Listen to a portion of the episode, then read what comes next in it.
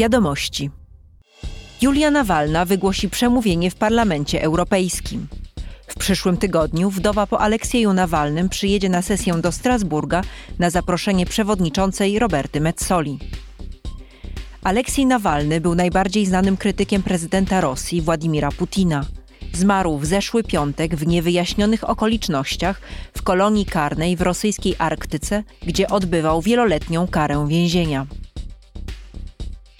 Przewodnicząca parlamentu Roberta Metzola i przewodniczący grup politycznych wyrazili oburzenie z powodu śmierci laureata nagrody imienia Sacharowa Aleksieja Nawalnego. Wydali oni oświadczenie, w którym winą za to morderstwo obarczyli państwo rosyjskie, a w szczególności jego prezydenta Władimira Putina. Konferencja przewodniczących Parlamentu Europejskiego chce, by prawda wyszła na jaw, a winni ponieśli konsekwencje i zostali sprawiedliwie ukarani.